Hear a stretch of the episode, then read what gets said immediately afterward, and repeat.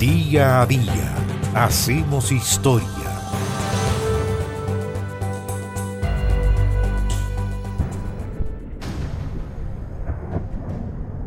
El 12 de enero de 1839 se registró el combate naval de Casma en una pequeña bahía que lleva ese nombre, que está ubicada en el litoral peruano, a 370 kilómetros al norte del Callao. Esa batalla fue el último combate naval de lo que se conoce como la guerra contra la Confederación Perú-Boliviana.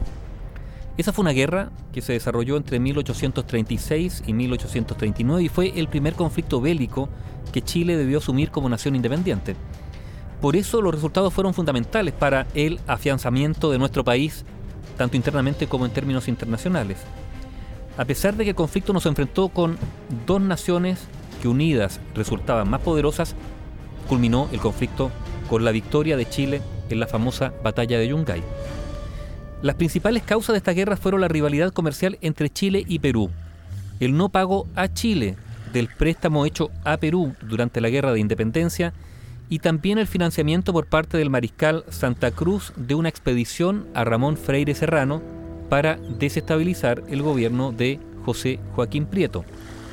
La temprana consolidación del régimen político e institucional chileno en relación al resto de las repúblicas había permitido a Chile alcanzar una importancia comercial mayor en el continente, y esa posición empezó a ser amagada por la pretensión de unificar a Perú con Bolivia en un solo estado bajo la conducción del mariscal Andrés de Santa Cruz.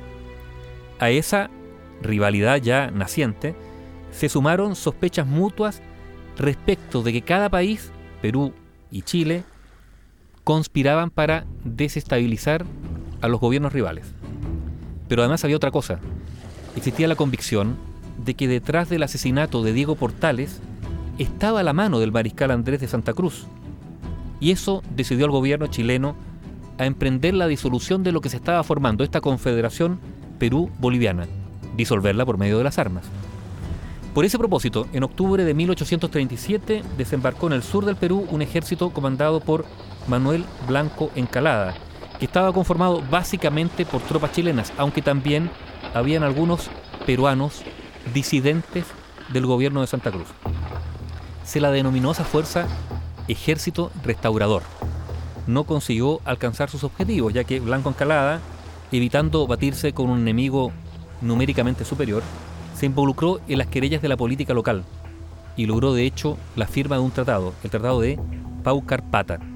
Cuando volvió a Chile, a Blanco Encalada no lo recibieron bien, se desestimó ese tratado que provocaba repudio en la población y se organizó una nueva expedición esta vez a cargo del general Manuel Bulnes. Bulnes desembarcó cerca de Lima en agosto de 1838. Tuvo muchos inconvenientes y se concentró en aniquilar el poder militar del mariscal Santa Cruz a través de maniobras de evasión y hostigamiento que derivaron en una marcha paralela de ambos ejércitos hacia el norte del Perú.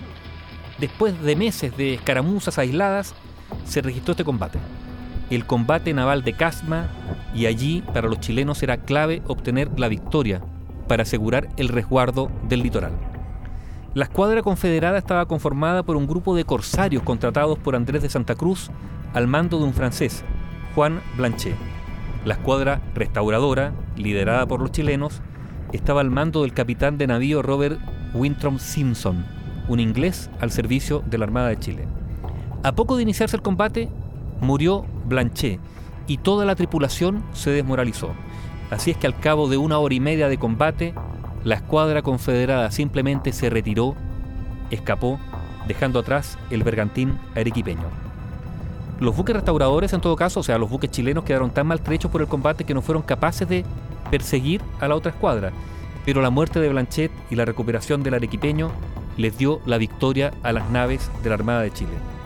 Ese combate fue el impulso para el triunfo final en esa guerra que se iba a lograr luego en el combate de Yungay, la batalla o combate naval de Casma, ese 12 de enero del año 1839.